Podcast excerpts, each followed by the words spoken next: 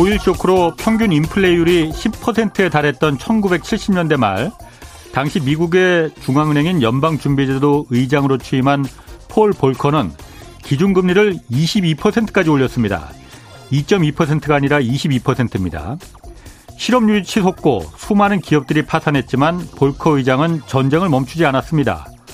인플레이율 이상으로 금리를 올리자 시장에 풀렸던 돈들이 은행으로 돌아오기 시작했고 결국 인플레는 잡혔습니다. 현재 미 연방준비제도 의장인 파월은 어제 한 회의에서 40년 전 볼커 의장은 두 가지와 싸웠다. 첫째는 인플레 그 자체였고 둘째는 인플레를 꺾을 수 없다는 사람들의 믿음과 싸워서 결국은 이겼다. 이렇게 언급했습니다. 또 볼커가 역사상 가장 훌륭한 경제 관료였다고도 말했습니다. 40년 전 볼커가 그랬듯이 파월도 인플레를 잡기 위해서라면 앞으로 어떤 희생도 마다하지 않을 것으로 보입니다.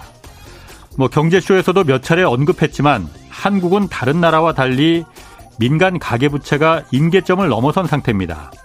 한때 이 빚이 자산 증식의 지렛대 역할을 한 적도 있었지만 이제 흉기로 돌변하고 있습니다.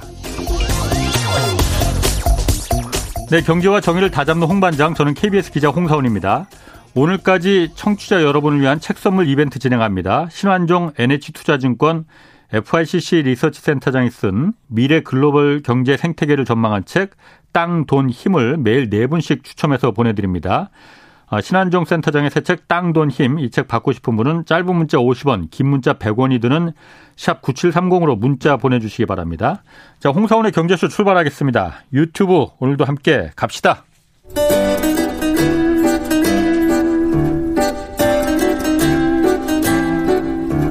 얽히고 설킨 국제경제는 이분이 제일 잘합니다. 서울에서 지구를 바라보는 신환종의 세계경제 리포트.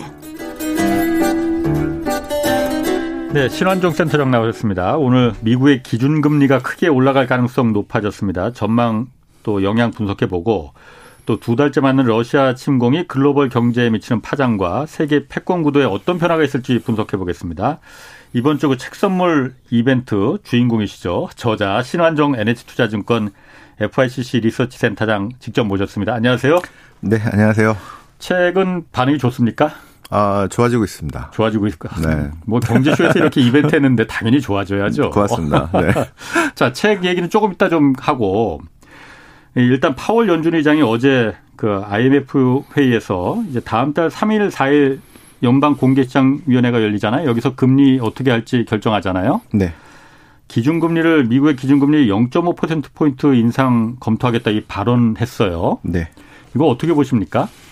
어 이미 그 전부터 50bp라고 하죠. 0.5%가 예. 어 인상을 해야 된다라는 얘기들이 여기저기서 많이 나왔었고요. 네. 그래서 어제 시장은 특히 미국 책 10년물 금리는 네. 어 0.96 정도 이제 3% 근처까지 갔다가 내려와 버렸어요. 음. 이미 좀 알고 있는 것들을 예. 어 좀 확인했다. 예. 그러면은 진짜 5월 3일에서 4일 미국 FMC에서 열리는 그 회의에서 어 50bp가 이제 기정사실화 되는 거거든요. 보통 예. 이렇게 되면은 선반영이 됩니다. 음. 근데 알고 있었던 사실을 지금 확인했기 때문에 예. 그동안에 많이 올라왔던 거죠. 예. 어 그래서 이제 이제부터는 좀 대응을 이번에 또 50bp 하고 그 예. 다음에는 또 얼마나 할 거냐, 50bp씩 계속 빠르게 갈 거냐, 아니면은 어좀 25bp씩 갈 거냐, 요것들이 아주 불확실하기는 한데 일단 처음에 25bp, 이번에는 50bp의 이제 발을 큰 발자국을 이제 보였기 때문에 그 스텝을 보였기 때문에 어 이제는 좀 빨라지겠구나 이런 음. 기대감이 지금 그 동안에 요 한 한 달 정도의 예. 빠른 저 금리 상승을 지금 설명을 그렇게 하고 있다 볼 수 있겠습니다. 그럼 다음 달에만 그 0.5% 포인트 올리는 게 아니라 그 다음 달에도 또 올릴 그 연속해서 0.5씩 이렇게 올릴 수도 있는 거예요? 그럴 수도 있죠. 그럼 너무 급격한 거 아닌가요? 그러면 옛날 어. 뭐 아까 뭐 오프닝에서 말했듯이 볼커는 그보다 훨씬 더뭐 네. 뭐 하루에 4%씩도 올리긴 네. 했지만은. 네. 어 그러니까 지금 인플레이션 상황이 네. 어떤가에 대한 네. 그 연준이 좀 늦죠. 어. 어, 시장에서 난리 났는데 예. 좀 늦었죠. 어, 어. 그래서 50bp는 올려야겠다. 어. 근데 다음 달에도 그 이제 물가 지수가 상당히 좀 부담되는 상황이다. 그러면 또 50bp 올릴 수 있겠고요. 예. 그보다는 조금 낮춰도 되겠다. 천천히 가도 되겠다 싶으면 25bp 할 텐데 예. 지금 생각은 50bp를 몇번 예. 이렇게 하지 않을까 싶고 그래서 금리도 지금 따라서 어, 빠르게 움직이고 있다. 그러다 보니까 환율도 지금 막 요동을 치잖아요. 오늘도 네. 보니까 원 달러 환율이 1240원까지 잠깐 올라갔다가 다시 내려가긴 했던데 음. 달러 가치가 최근 2년 사이에 지금 최고치라면서요. 네. 이거는 그러니까 어떻게 봐야 되는 겁니까? 전 세계 어. 돈이 지금 달러로 가고 있는 어. 거죠. 예. 달러 캐리라고 하죠. 음. 어, 달러 금리가 낮았을 때, 예. 뭐 1%나 이렇게 됐을 때, 그 투자에서 수익이 안 나니까 예.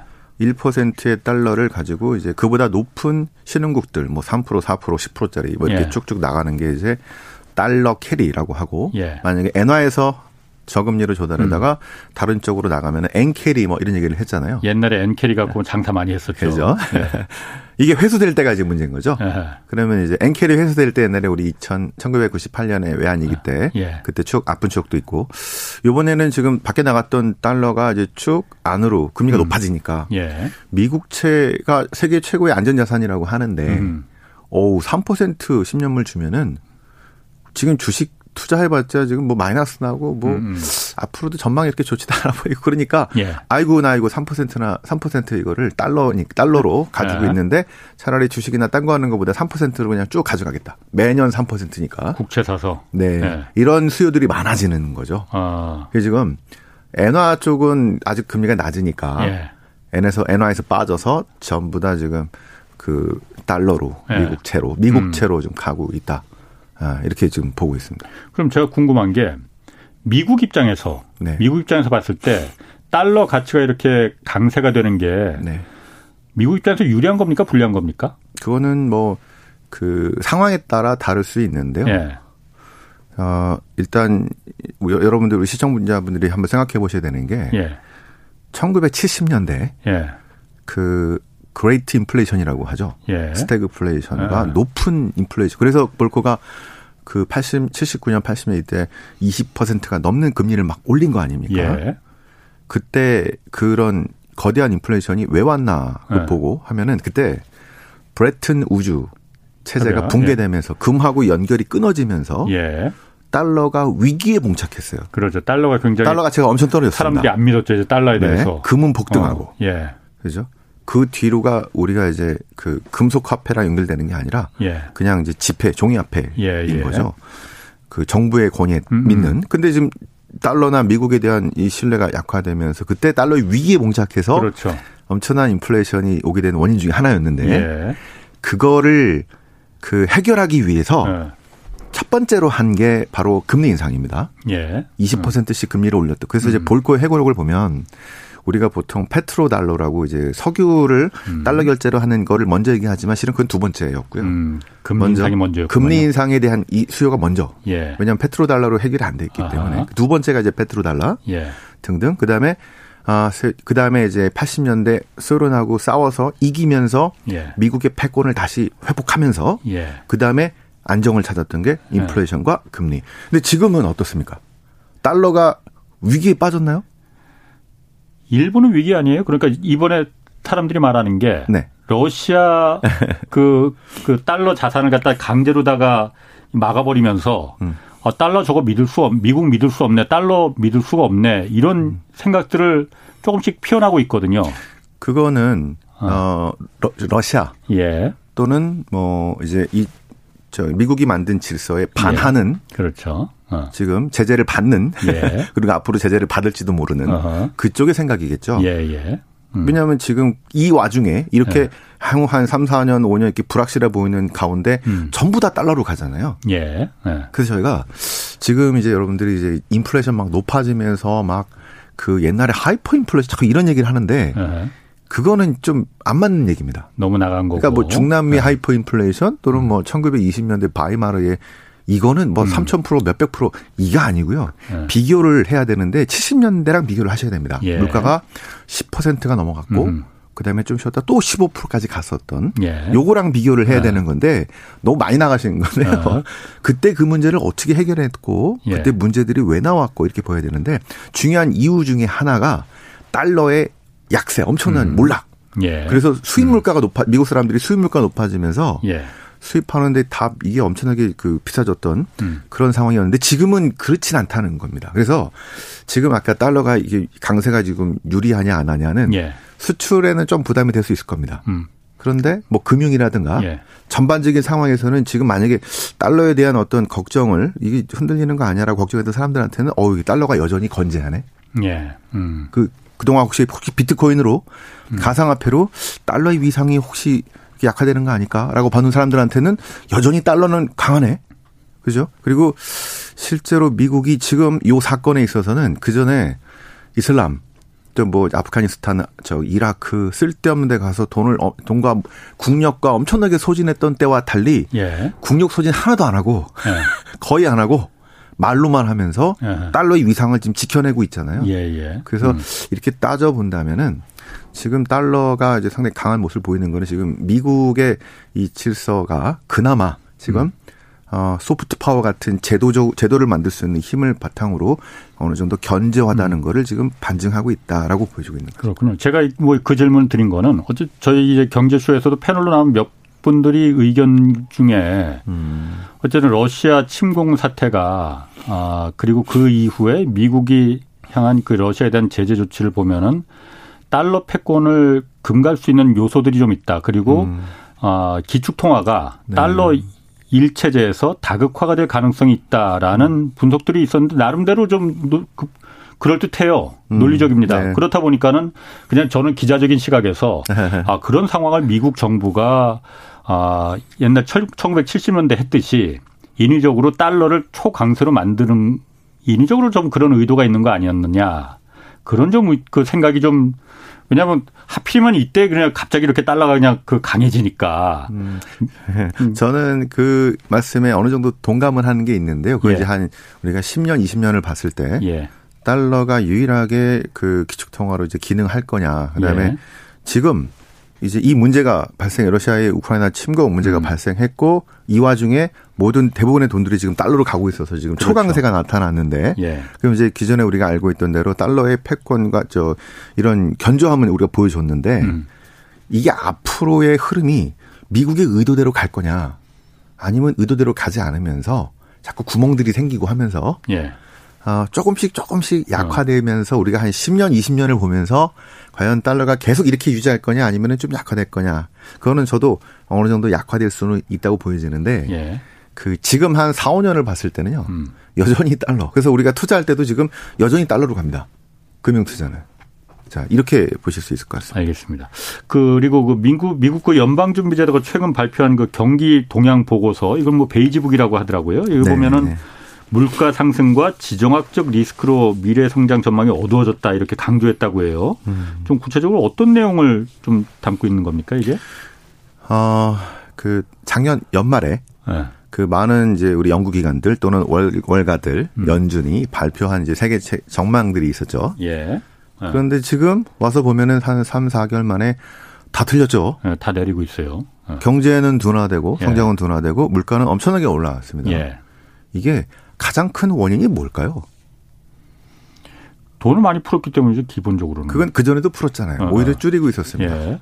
가장 큰 차이는 예. 러시아의 우크라이나 침공입니다. 예. 예. 이 뭐냐면 실은 이제 연준이든 예. 월가든 또는 우리 금융 투자 분석하는 애널리스트든 예. 제일 약한 게 실은 너무 경제 데이터만 하다 보니까 음. 정치적이고 지정학적인 이런 음. 측면이 상당히 약합니다. 예. 그래서 아마 대부분 그러셨어요. 이 숫자로 얘기할 수 없기 때문에 어. 아유 그건 우리가 할 수 있는 게 아니야. 어.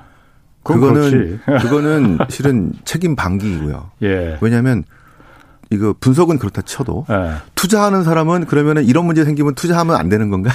어. 해야 되는데 지금 투자하는 사람들 입장에서는 그런 것도 다 그 애널리스트들이 분석해 줘야지. 예. 누군가 분석을 예. 해야 되는데 뭔가 예. 분석을 해야 되는데 이거는 뭐 음모설 얘기도 나오고 예. 또 이건 우리가 할 수 있는 게 아니야? 누군가 해야 되는데. 예, 예. 그래서 어.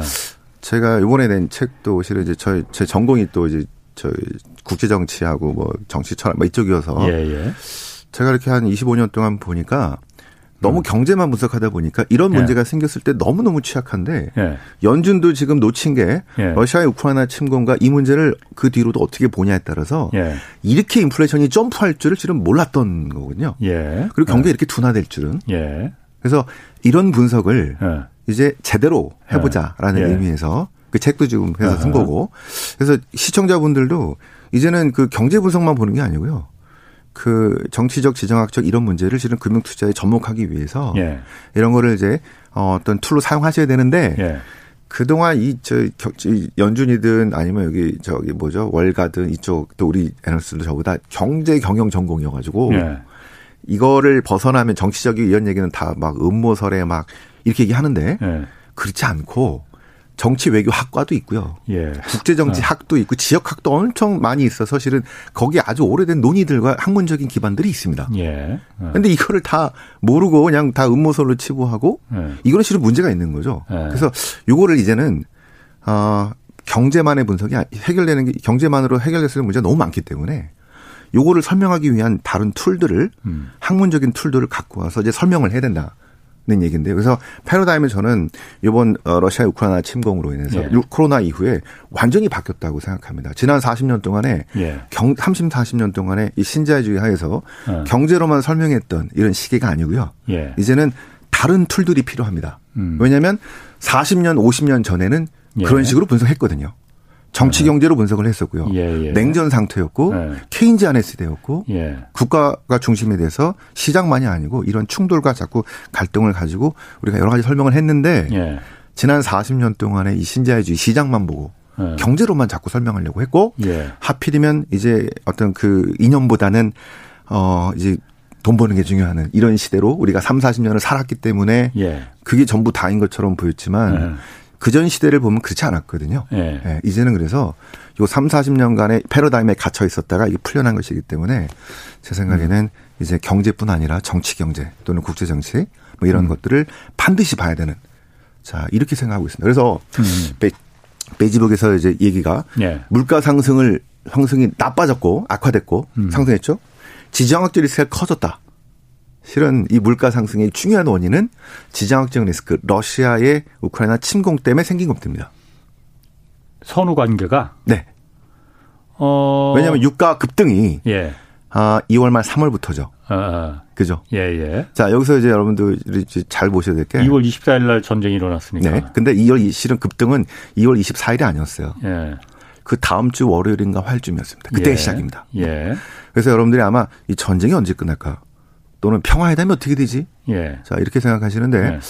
만약 뭐 5월 전승절에 끝난다는 얘기도 뭐 있죠. 예. 그다음에 뭐 장기전으로 간다는 얘기도 있죠. 예. 근데 제 생각에는 이제 예. 전쟁이 언제 끝나 요거 요것도 중요하지만 그와 함께 봐야 되는 게 음. 전쟁이 만약 혹시 단기전으로 끝나더라도 제재는 어떻게 될까? 그건 계속 가는 거죠. 자, 전쟁 발발한 날은 실은 시장이 크게 움직이지 않았어요. 예. 그런데 그 다음 주 월요일쯤인가요? 바이든 정부가 또는 음. 유럽연합이 러시아에 대해서 초강력 제재로 스위프트 제재, 그 다음에 중앙은행 자산 동결. 예. 그래서 뭐 러시아에서 뭐 뱅크런 한다 그러고 이때부터 급등하기 시작했습니다. 음. 그러니까 실은 금융시장은 이 전쟁 저 전쟁이 발발한 시점이 아니고요. 음. 제재가 시작. 러시아 제재를 이렇게 할 줄을 몰랐던 거예요. 그 정도까지 강하게 할 줄은 그렇죠. 이거는 네. 그 전에 우리가 사고 방식으로 본다면 경제가 너무 중요하기 때문에 러시아를 예. 제재하게 되면 유가 폭등할 거는 눈에 뻔히 보이는 그렇죠. 일입니다. 그렇죠. 그죠? 그다음에 네. 러시아가 이제 식량 수출을 많이 하기 때문에 예. 밀가루를 비롯해서 이 식량과 광물 자원 폭등은 예상되는 일입니다. 예. 그럼에도 불구하고 제재를 초강력 제재를 했고 예. 유럽 연합도 참여했다는 얘기입니다. 그 전에는 상상을 못 했어요. 왜냐하면 예. 경제가 중요했기 때문에 시장 논리가 더 우선이었기 때문에. 예. 그런데 예. 이게 실은 뉴욕의 논리고요. 월가의 논리죠. 근데 지금 지금은 그게 아니고 러시아가 지금 탈냉전 이후에 이 30년간 유지됐던 이 룰을 예. 국제 질서를 심, 국제 질서에 심각한 도전을 하고 이거를 깨려고 예. 했기 때문에 경제가 중요한 게 아니고 이거는 초강력 제재를 할 수밖에 없다 이렇게 나온 겁니다. 경제적인 피해를 감수하고라도 감수하고 그러니까 경제 논리가 아니라 한 3, 40년 동안은 경제가 이제 우위였다고 본다면 예. 정치적이고 국제 정치적인 논리가 위로 올라가 버린 중요한 사건이기 때문에 예. 이런 경이 별로 없어. 그래서 실은 푸틴도 놀랐을 겁니다. 그것 때문에 못할 줄 알았는데 예. 제재를 하더라도 이것들이 했는데 예. 이렇게 될 줄을 몰랐을 겁니다. 예. 그리고 실은 금융시장이 음. 다 놀라버렸고요. 음. 그 다음에 한 3, 이제 2월 말부터 지금 4월 초까지 인플레이션이 계속 높게 나오고 금리가 계속 올라갔습니다. 음. 나이브하게 본 사람들은 아 이거 이거 전쟁 전쟁이고 뭐 인플레 이거 어, 얼마 오래 안 갈 거야. 그죠? 연준도 그렇고 이러고 있다가 그냥 속수무책으로 가만히 있다가 다 터져버렸죠. 당했습니다. 예. 음. 그런데 눈치 빠른 사람들은 야 이렇게 되면은 스태그가 올 가능성이 높고 경기는 엄청 둔화될 거고 예. 침체로 갈 수도 있겠고 물가 상승률은 엄청나게 오를 것 같은데 그러면은 지금 갖고 있는 채권들을 다 던져야죠 실은 금액이 이렇게 튀는데 예. 예. 그죠? 예. 빠른 사람들은 던지고 지금 피해 있다가 현금 보유를 갖고 있다가 나중에 오르면 살라고 예. 기다리고 예. 있었고요. 그냥 나이브하게 아 이거 금방 끝나겠지라든가 이렇게 갖고 있던 음. 사람들은 갖고 있다가 실은 다 터진 겁니다. 예.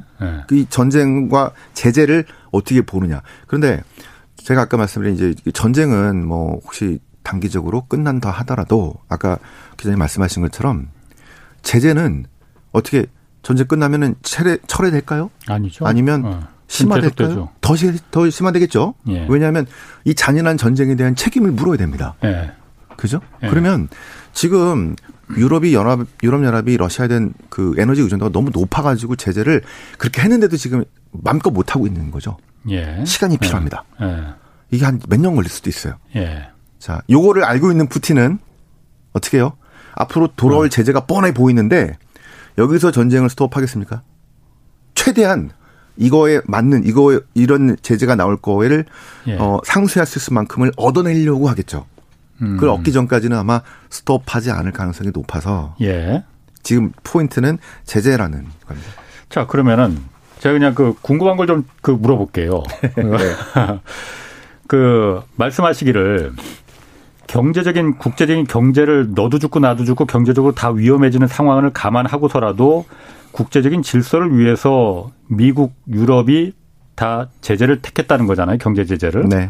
그렇다면은 사실 바이든 대통령 입장 같은 유럽의 입장과 미국의 입장은 또 다를 수도 있어요. 네. 유럽이 바로 옆에서 벌어지는 저게 바로 우리한테 다음 차례는 우리가 될 수가 있으니까는 그럴 수 있다 하더라도 미국 바이든 대통령 입장에서는 네. 지금 물가가 이렇게 막 폭등하면서 그게 음. 우크라이나 침공으로 인해서 이렇게 폭등했는데 유가가 도 올라오고 그랬는데 이게 결국은 바이든 대통령의 지금 중간 선거에도 지금 영향을 주고 있잖아요. 네. 거기도 지금 위험하다고 하잖아요. 네. 이 정도까지 다 감안하면서까지 자신의 정치적인 생명을 걸고서라도 국제적인 질서를 위해서 그럼 이걸 다 포기하고 그냥 그 경제제를 실시했다는 그렇게 봐야 되는 겁니까? 그거는 약간 좀 납득이 좀 안 가는데. 인플레이션이 그 상승해서 예. 그 바이든이 중간 선거를 진다. 예. 그거는 아니 그렇게 연결되는 건 아니고요. 예. 이미 지금 바이든 지지율이 좀 낮은 것도 있고. 예. 그러니까 포커스는 저거죠. 미국이 예. 이 지금 러시아 우크라이나 침공으로 지금 어떤 상태냐. 예. 손실이 엄청나게 큰 거냐. 예. 손해 엄청나게 본 거냐. 그죠? 아니면 그건 이득을 본 거냐? 예. 아니면 뭐 그렇게 나쁘진 않은 상태냐. 아, 자, 이걸로 봐야 되는데요. 일단 제가 보기에는 미국은 나쁘지 않아요. 첫 번째. 트럼프 때 실추됐던 그 글로벌 리더십을 예. 상당 부분 회복을 좀 했습니다. 특히 음. 저기 이 서방 국가들. 예. 음. 그죠? 왜냐하면 이거를 우리가 조셉 나이라는 국제정치학자가 얘기한 소프트 음. 파워라고 하거든요. 음. 예. 군사력이나 이걸로 하는 게 아니라 예. 말로, 제도로 예. 예. 이런 제재를 끌어들일 수 있을 만큼의 리더십을 갖고 있으니까 그동안 미국을 물로 봤는데 예. 어우, 아직 살아있더라. 어. 살아있네, 뭐 이런 거. 어. 어. 그거를 회복했던 게 실은 되게 중요합니다. 그거 중요합니다. 민주주의 동맹으로 예, 이런 걸 예. 끌어냈죠. 예, 자, 두 번째. 러시아에 대한 유럽연합의 에너지 의존도가 되게 높았잖아요. 그렇죠. 이게 어. 지금 계속 그 미국의 실은 어. 이제 못마땅한 문제였었고요. 음. 이렇게 되면은 유럽연합이 자꾸 러시아와 친밀해지면서 이게 어려워지는 상황이 갈 수 있었는데 어. 독일과 음. 여러 프랑스 여러 나라들이 반대하다가 이번 우크라이나 침공으로 전격 결정을 해버렸죠. 음. 예, 더 이상 안 되겠다. 음흠. 그래서 이 제재에 동참했다고 하면서 앞으로 예. 시간이 걸리겠지만 이거를 예. 다변하겠다. 예. 자, 일단은 그 의존도가 높기 때문에 바로 끊지는 없겠지만 예. 앞으로 이제 뭐그 저기 뭐 LNG선 만드는 그 탱크 저 필요하고 뭐 예. 공항도 더 짓고 막 등등으로 해놔서 또 카타르에서 갖고 오고 미국에서 갖고 오고 예. 러시아에 대한 의존도를 줄이는 방식으로 미국이 음. 원하는 식의 에너지 패권 구도가 만들어질 수 있다는 게 또 중요하고요. 예. 세 번째는 아까 말씀드린 것처럼 이라크 전쟁에 엄청난 돈과 국력과 다 소모했죠. 예. 아프간도 마찬가지입니다. 예. 바보 취급 받아죠. 예. 지금 뭡니까? 아무것도 실은 한 뭐 한 1억 달러, 10억 달러 예. 이 정도 줘놓고 지금 그거 안 하면서도 달러의 위상을 지켜낸 국력을 지켜낸. 그렇죠. 그죠? 아무것도 안 했어요, 실은. 예. 그러니까 네. 다 따져 보십시오. 지금 네. 어떤 나라 지금 되게 어렵고 유럽은 지금 실제 경기 침체로 가고 에너지 어떻게 어렵고 네. 미국 사람들이 그래서 지금 이거 인플레이션은 예. 그렇게 큰 충격은 이것 때문에 뭐 엄청나게 미국이 타격받고 음. 그건 아니고 음. 경기 사이클에 따른 근데 그보다 좀 높은 예. 70년대 생각해 보시면 그렇습니다. 그죠? 음. 70년 같은 상황도 아니잖아요. 음, 그죠? 그렇죠. 그리고 어차피 이거는 한번 경험해야 되는 일이고. 예, 예. 음. 미국의 바이든 대통령이라는 그 이제 리더들 예. 뭐 누가 되든 간에 정권이 바뀌었을 때 2020년에 그 미국의 리더한테는 두 가지 화두가 있을 겁니다. 하나는 극단화돼 있는 내부의 갈등을 치유하는 거. 예. 그 이제 양극화를 치유하는 방식들이 있겠죠. 돈도 좀 써야 되겠고. 자, 두 번째는 대외적으로 미국의 글로벌 리더십을 회복하고 패권을 유지하는 거. 음. 핵심은 중국인데 예. 러시아의 온갖 국력을 다 쓸 수 없잖아요. 네네. 그런데 네. 지금 이 정도 하면서 자 어느 정도 유지되면서 큰 뭐 별로 저 손실 볼 것도 없는. 그죠. 그래서 지금 상태는 지금 인플레는 어떻게 큰 차원에서 본다면 실은 사이클의 마이너한 문제라는 아, 것입니다. 자 그러면은 미국 입장에서 러시아 우크라이나 전쟁이 빨리 끝나는 걸 원할 것 같습니까? 질질 계속 끌고 가는 걸 원할 것 같습니까? 어. 제가 이걸 왜 물어보냐면은 네. 일, 그 얼마 전에 이런 분석이 있었어요. 미국 입장에서는 사실 우크라이나 전쟁을 빨리 끝내려면은 적극적으로 좀 중재를 하고 평화협정도 좀 그 나서서 하고 그래서 좀 야 우크라이나 봐라 저렇게 다 온 나라가 완전히 황폐화되고 있는데 빨리 좀 음. 러시아 니들 원하는 게 뭐야 우크라이나는 줄 게 뭐야 이렇게 해서 좀 중재를 하고 그래야 되는 그런 노력이 지금 거의 안 보이잖아요.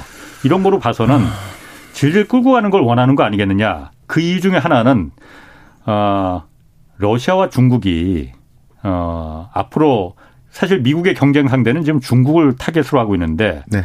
러시아는 사실 거기서는 약간 벗어나 있었잖아요. 근데 어쨌든 중국과 러시아가 같이 손을 동맹을 갖고 가면은 어 굉장히 부담스럽잖아요. 네. 차라리 그냥 이참에 러시아가 저 전쟁에서 길게 진흙탕에 빠져서 그냥 제풀에 그냥 예전에 그, 그 글라스노스 페레스트로이카 때처럼 음, 음. 지풀에 망해 그냥 러시아가 음. 망하게 음. 그래서 중국의 그 힘을 러시아 동맹 음. 러중 동맹을 좀 힘을 빼버리는 그런 전략이 있는 거 아니냐?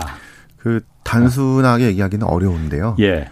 그런 얘기들은 어, 사실 이제 그 저기 미국은 아마도 말씀하신 대로 러시아의 힘이 빠지길 예. 러시아의 국력이 쇠퇴하는 거를 원할 겁니다. 예. 그런데 러시아가 만약에 국력이 쇠퇴했어요.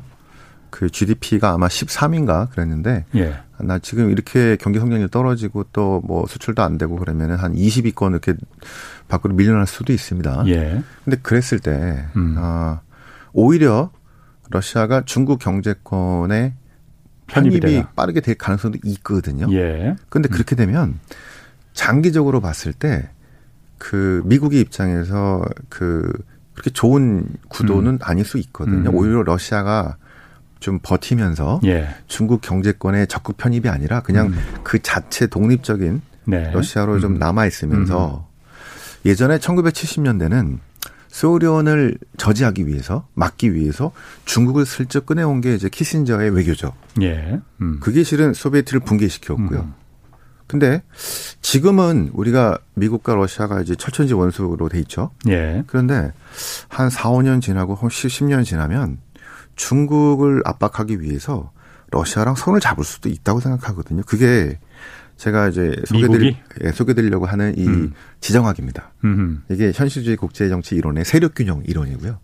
그게 어. 키신저였고요. 그게 어. 뭐냐면 이제 핵심적인 적을 분개하기 위해서 예. 그 옆에 있는 데랑 아. 손을 잡아. 이게 실은 3, 400년 동안 그 유럽에서 엄청난 그 외교를 통해서 어, 영국과 독일과 러시아와 이런 나라들이 예. 각종 영역을 통해 가지고 그 세력 균형을 통해서 이 국제 정치를 현실을 보여준 것들이었는데요. 예. 우리가 이제 너무 경제 분석만 하다 보니까 그런 음. 것들을 까맣게 잊었는데 자 그런 것들을 접근을 해본다면 제가 아까 말씀드린 거는 좀 아직은 상상이긴 한데 예.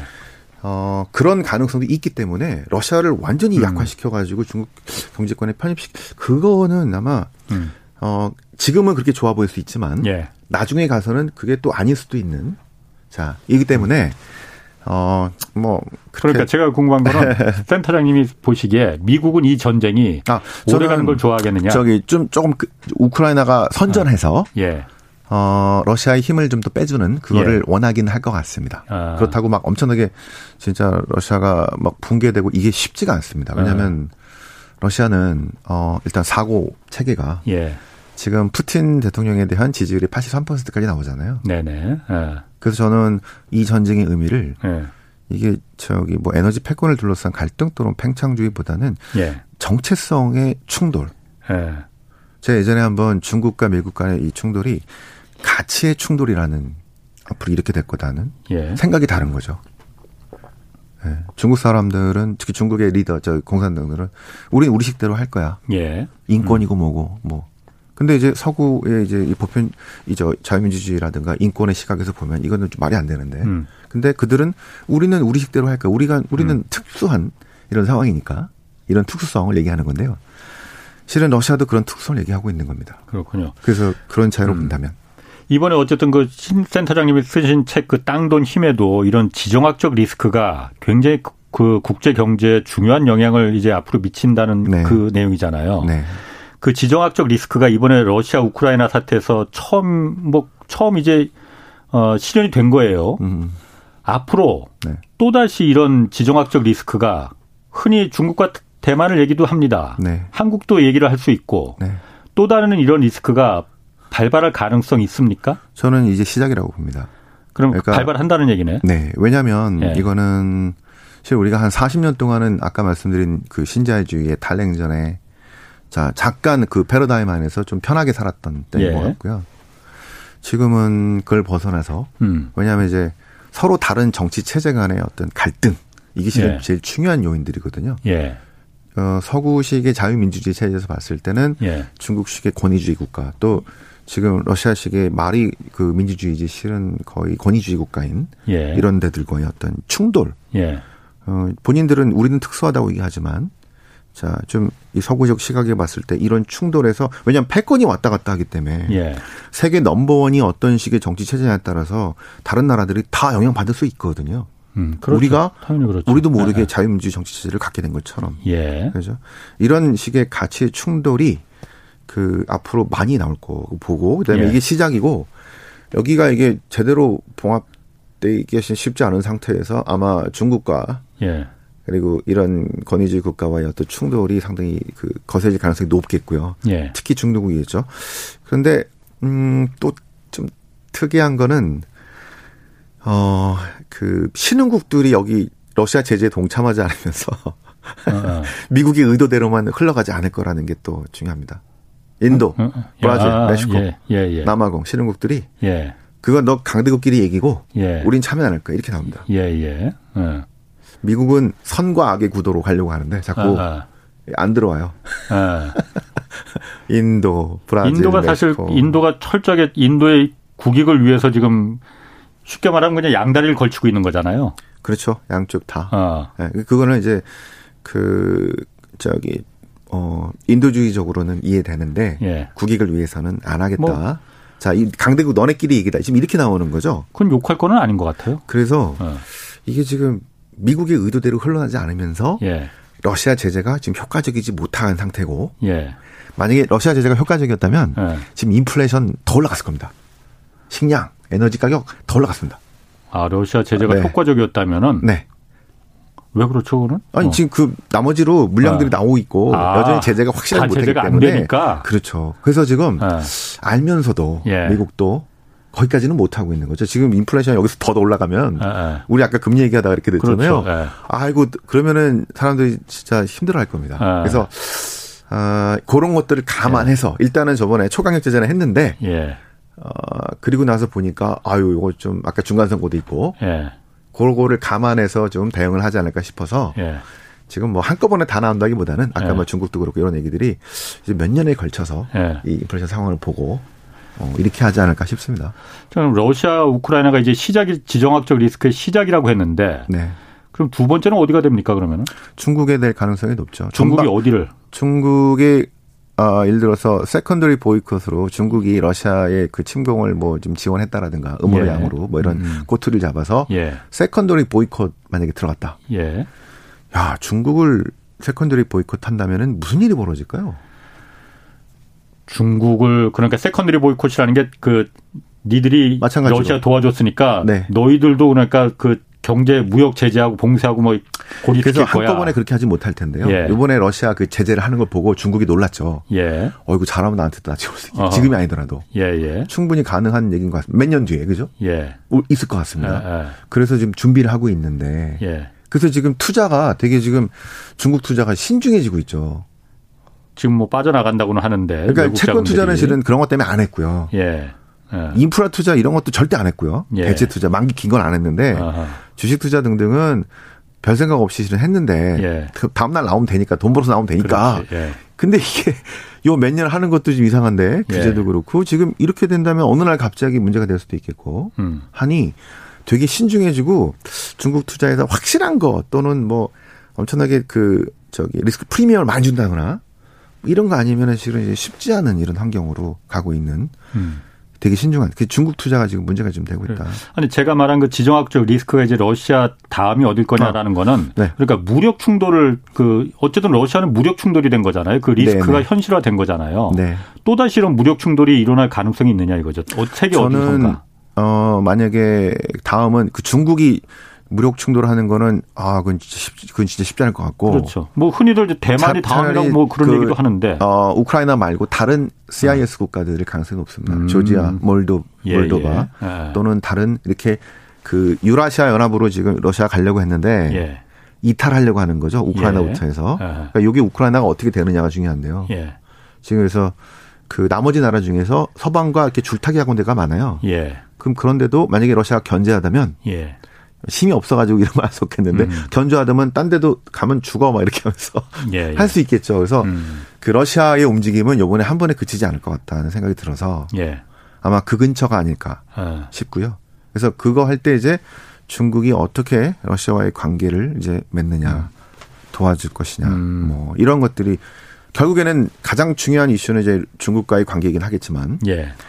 그래서 그런 구도에서 지금 러시아 국력을 위축시키는 방법을 지금 제재를 통해서 지금 미국은 추진하고 있다 이렇게 음. 보여지고 있습니다.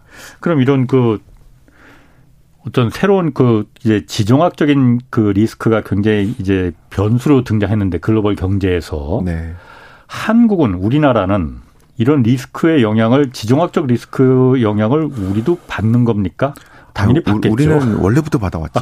그렇죠. 아주 오래전부터. 그래서 예. 실은 한 지금 3, 40년 동안은 좀 편했고요. 예. 탈냉전과 함께 예. 경제로.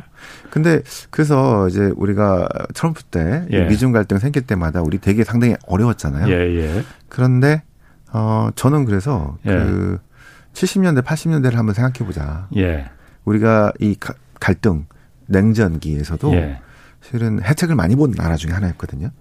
우리나라가 우리나라가 예. 그런 갈등에 아하. 그래서 조금 단기적으로는 어려울 수 있는데 예. 중기적으로는 어떤 좋은 기회들이 많이 있을 거라고 생각합니다. 그 하에서 어떤 70년대 왜 좋은 기회가 생길까? 예를 들어서 예. 그 중국이 가져갔던 많은 제조업의 기회들을 아하. 우리가 만약에 라이게 나눠준다면 예. 서방의 중요한 제조업 기지가 될 수 있겠고요. 예. 그죠? 중국과 이쪽이 지금 global value chain이 지금 분할되고 디커플링 되는 이런 상황이니까. 예. 갑자기 중국이랑 안 하려고 그러고 빼려고 그러고. 예. 그죠? 그러면 그 역할을 누군가 해야 되는데 저기 뭐 동남아라든가 멕시코 등등은 너무 이게 저임금 쪽이고요. 예. 요렇게 지금 중국이 막 치고 들어오는 요런 산업들 쪽에서는 반도체든 배터리든 뭐 이런 데서는 음. 우리가 이게 서방의 중요한 이 제조업 기지가 될 수 있다고 생각합니다. 예. 그런 예. 것도 있고. 예. 그 유럽 아 저 미국 미국과 서유럽이 우리를 좋아하는 이유는 예. 민주주의 동맹이 껴는 이유는 경제도 엄청나게 성장을 했지만 예. 신흥국 중에서 거의 유일할 정도로 정치적인 성숙한 문화로 예. 이렇게 자유민주적 체제를 예. 그러니까 선진국이 보기에 한국이 벤치마크인 거예요. 예. 이렇게 바뀌라는 거지. 아, 다른 그래서 다른 신흥국들이 정치든 예. 경제든. 그래서 아주 이뻐 죽겠는 겁니다. 어떻게 아, 보면. 아, 아. 그리고 잘 활용하려고 하는 거죠. 예. 예. 그래서 어떻게 보면 요 우리가 갖고 있는 컨텐츠가 예. 우리 BTS든 뭐 우리 영화든 이런 것들을 예. 공감하는 이유들이 같은 그런 정치 체제나 이런 것들을 공유하는 가운데 그죠? 이런 것들 공유하는 가운데 색다른 것들이 그래서 저는 컨텐츠나 이런 거에서도 이런 부각되는 것들이 예. 이게 저, 저 아주 이상한 일이 아니다 생각하는데요. 이 우리가 공감 저기 서유럽이나 저그 서방에서 부패 저 공감할 수 있는 이런 컨텐츠들을 좀 더 활용하고 더 키운다면은 예. 아까 제조업 기지뿐 아니라 여러 가지로 우리가 여러 산업을 만들 수 있는 예. 어, 좋은 기회가 되지 않을까 장기적으로는 음. 단기적으로는 좀 어려울 수 있습니다. 이 특히 지금 기업들이 어려운데요. 이게 예. 지금 우리 뭐 지정학 이런 얘기가 금융 투자도 이런 것에 오히려 약한데 기업들은 예. 지금 사활을 갖고 이 공부를 하고 있습니다. 중국과 지금 그렇지. 벌어지고 있는 value chain이 그렇죠. 시간이 예. 좀 있을 줄 알았거든요. 예. 한 4년 5년. 근데 지금 이 사태로 빨라진 겁니다. 예. 빨리 결정을 해야 되고. 예. 자, 금융 투자는 오늘 들어가서 주식은 내일 빠질 수 있지만 예. 공장은 어떻게 합니까? 빠지기 어렵죠. 그렇지. 그다음에 예. 투자는 어떻게 할 겁니까 지금? 예, 이런 문제, 심각한 문제들을 지금 결정을 그분들이 해야 되기 때문에 기업들이 지금 제일 어려운 상황이고. 아, 그래서 이게 우리한테는 지금 매크로 문제가 아니라 마이크로의 현실적인 문제가 예. 돼버린. 그러니까 센터장님 나오셨으니까 그 어쨌든 세계화가 이제 종, 거의 종식을 고하면서 네. 이제 그 양분되고 있잖아요. 네.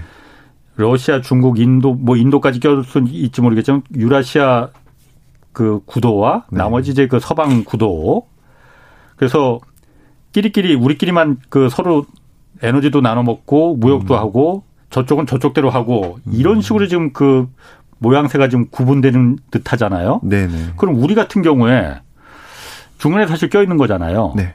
어? 그러면은 중국과도 해야 되고 네. 우리도 미국과도 해야 되고 어쨌든 동맹은 미국이고 네. 시장은 중국이고 네. 뭐 늘상 많이 그런 질문들 많이 받으셨을 거예요. 네. 그다 아까 기업들이 그러니까 그 지금 음. 제일 어렵다는 것도 바로 그런 부분일 텐데. 맞습니다. 딱히 해답이 있습니까? 해답은 아마 시간이 많이 지나면 예. 이게 점점점 더 심해져서 완전히 양쪽에서 잡아당기면 예. 아마 서방의 일원으로 갈 수밖에 없을 겁니다. 왜 우리는 자유민주주의 정치 체제를 갖고 있기 때문에. 예. 예. 그런데 권위 체제로 갈, 갈 수는 없죠. 예. 그런데 그때까지 예. 최대한으로 최대한으로 얻어내려고 해야겠죠. 그래서 지금 50, 60, 70년대에서 그 어목한 냉전기에서도 어, 제3세계를 중심으로 해서 어떻게든 그런 것들을 무역도 좀 하고 했기 예. 때문에 예. 그런 케이스들을 많이 연구하고 있겠고요. 예. 예. 예. 자, 이저 음. 서방의 중요한 일원을 유지하면서도 그래도 어떻게든 최, 최대한으로 해보려고. 음. 근데 중심은 서방의 자유민주주의 정치 체제의 일원 이 이거를 우리가 예. 잊을 수 없기 때문에 예. 어떤 중심은 지금 이쪽으로 점점 더 가고 있다. 이렇게 볼 수 있을 것 같습니다. 예, 지금 말하는 그뭐 지정학적 리스크, 뭐 무력 충돌 이런 것도 따지고 들어가 보면은 어 결국 이제 결국 결국 그 고리의 원인이 어, 출발점 중에 하나가 이제 미국과 중국의 이제 패권 경쟁 여기서부터 네. 출발한다 이렇게 맞습니다. 볼 수가 있을 것 같은데 맞습니다. 미국과 중국의 패권 경쟁 지금 한참 처음에 무역에서 붙더니 지금은 기술로 붙었고 네.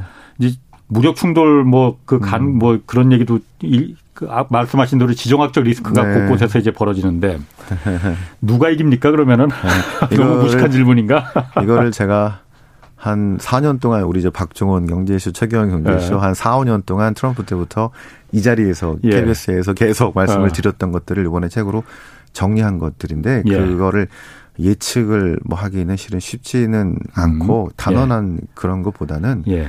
저는 이제 그런 논리들을 우리가 아 설마 했는데 예. 시대가 바뀌었다는 거를 좀 인식을 하시고 예. 그리고 이제 그런 접근들을 좀 예. 쉽게 할 수 있는 방법들을 이제 예. 너무 이제 우리 주식 투자하기 위해서 그 주식 뭐 재무적 이것만 보지 마시고 예. 또는 이제 뭐 경제 CPI나 이것만 보지 마시고 아. 여기에 영향을 미치는 이제 정치 경제적인 국제 정치적인 또 이런 것들을 한꺼번에 보신다면은 아마 여러분들이 음. 그런 것들을 나름대로 판단을 하실 수 있을 거라고 이제 생각합니다. 네. 제가 뭐 단언을 해서 음. 이렇게 얘기는 어려운데 왜냐하면 이제 아까 말씀드린 대로 미국의 의도대로만 가지 않을 것 같거든요. 예, 예. 그게 참 아쉬운 음. 부분이고요. 또 미국을 우리가 선 다른 쪽은 아 이렇게 하기도 어렵습니다. 당연히 그렇죠. 왜냐하면 네. 이 중국의 정치 철학은 지금 사회주의가 아니고요. 사회주의의 공자 신유학이 결합이 된 아주 음. 특이한 예. 왜냐하면 서구가 갖고 있는 그 문제, 개인주의의 파편화되고 여러 가지 음. 문제를 극복하려는 것들이 실은 자유주의 플러스 공동체주의거든요. 마이클 샌덜 뭐 이런 사람도 있죠. 예, 예. 이런 흐름. 음, 음. 중국은 야 그거 우리 원래 갖고 있었던 거야. 어. 우리 원래 그런 식으로 자 이런 식으로 나오기 때문에 앞으로의 예. 싸움은 예. 전방위적일 겁니다. 아. 지금 군사 강수도 있지만 이 예. 이론의 생각의 싸움이기도 하고 이게 아. 아주 좀 그냥 허술한 게 아니기 때문에 예. 자 그래서 그걸 이해하고 그 중에서 우리가 어떤 편으로 어떤 쪽으로 가야 된다는 걸 결정짓기 위해서는 어 복합적인 사고를 해야 된다. 경제 경제 단순한 경제 중심이 음. 아니고요. 복합적인 사고를 해야 되는데 그 중에 핵심은 역시 정치 경제인 예. 것 같고 예. 저는 그거를 정치 철학이라는 입장으로 예. 제가 전공이 이제 학부 한문학에다가 석사 전공이 그 저기 대학원을 갔더니 학부를 한문학 했으니까 동양 정치 철학하고 어. 서양 정치 철학 비교하라는 거예요, 선생님. 예. 그게 중국 정치 철학하고 미국 정치 철학을 음. 전공을 제가 했던 것 때문에 접근을 계속해서 음. 미중의 충돌을 경제 문제가 아니고 생각의 차이가 반영이 된 이거는 가치의 음. 충돌 이렇게 예. 얘기를 예. 했던 건데요. 그렇게 여러분들도 이제 조금씩 그런 접근들을 좀 하셨으면 좋겠어요. 음. 중국의 경제 규모가 미국을 뭐 앞설 가능성은 있어요. 물론 맞습니다. 경제 규모가 앞선다고 해서 그게 패권 국가가 되는 건 아니죠, 물론. 네. 근데 만약에 중국이 미국을 넘어서는 패권 국가가 만약에 만약에 된다면은 음. 어떤 일이 벌어질까요?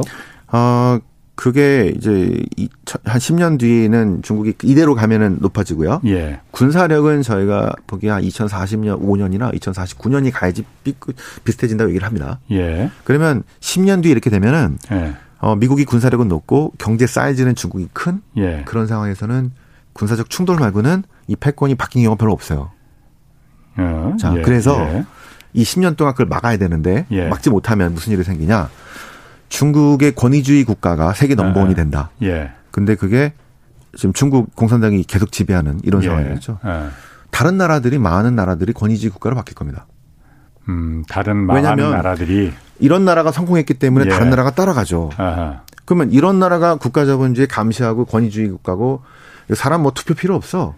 한 사람이 오래 해도 돼. 이게 예. 맞은 것 예. 같아라고 한다면 다 많이는 아니, 다는 아니겠지만 많은 나라들이 이런 예. 쪽으로 가고 스트롱맨들이 지배하는 사회가 될 가능성이 높다는 게 예. 서구가 예. 미국과 유럽 이런 사람들이 예. 두려워하는 게 이대로 가게 되면 독일의 메르켈이 얘기하죠.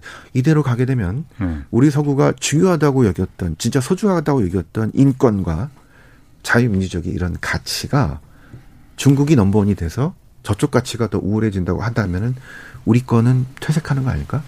음.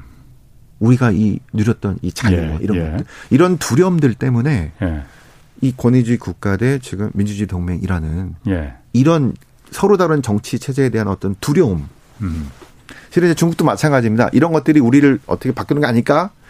자, 음. 러시아가 푸틴이 제일 걱정했던 거는 나토의 동진이 아니고 실은 이런 식의 색깔 혁명으로 인해서 예. 정치 문화가 음. 서럽시게 들어오게 되면서 이게 뺏기게 되고 문제가 생기는 거 아닐까? 예. 이런 두려움들. 정치 음. 문화의 변화. 음, 그런 두려움. 네, 이런 것이 이런 가치의 충돌이 앞으로 이어질 거라고 보는 것들이 더 맞을 것 같겠다고 생각합니다. 그러면 중국이 아무리 경제 규모가 커진다고 하더라도 정치 체제가 지금처럼 후진성을 면치 못한다면 우리가 선진국이라고 말하지 않잖아요. 그렇죠. 근데 중국이 그 정치 체제가 민주화되고 선진국의 그, 그 기준에 부합하는 음. 그런 수준으로 바뀔 가능성은 있습니까? 저는 한 30년, 50년으로 본다면 예. 충분히 바뀔 가능성은 있을 거라고 봅니다. 아, 바뀔 겁니까? 아니면 자연적으로 그 바뀌어지는 겁니까? 아, 중국의 어. 중국은 외부에 의해서 바뀌지 않고요. 아하. 내부에 의해서 바뀌어집니다. 그래서 중국 정부가 제일 두려워하는 사람들이 예. 기업인들이에요. 음. 자유주의적인 정치 생각을 갖고 있는 사람들이 지금 기업인이거든요. 그렇죠. 자수성가했고 어. 그래서 인터넷 개방하자고 했다가 쓸데없는 소리 한다고 혼나기도 하고. 아. 근데 그 사람들은 이제 그 자본주의식도 이제 이런 자유주의가 결합된 이런 상태를 갖고 있기 때문에 예. 중국에서는 가장 문제죠. 지금 그래서 플랫폼 규제 뭐 금융 규제도 예. 있지만 예. 실은 이런 기업인들이 너무 설쳐되니까 예. 그런 문화 자유문화들이 퍼지는 게 지금 두려운데 중국은 자기가 저희 자신들은 이 자본주의가 아니라 커다란 그 이제 그 뭐죠 세장에다가 예. 자본주의 기업을 집어넣은 거라고 생각하는데 음. 그래서 이 기업들이 막 하는 거를 이렇게 때려가지고 못 나가게 하고 음. 자 이렇게 생각하는 것이기 때문에 저는 근데 그게 이제 내부에서 어 계속해서 이대로 간다 보면 변할 가능성이 상당히 있다고 보고 있기 때문에 때문입니다. 알겠습니다.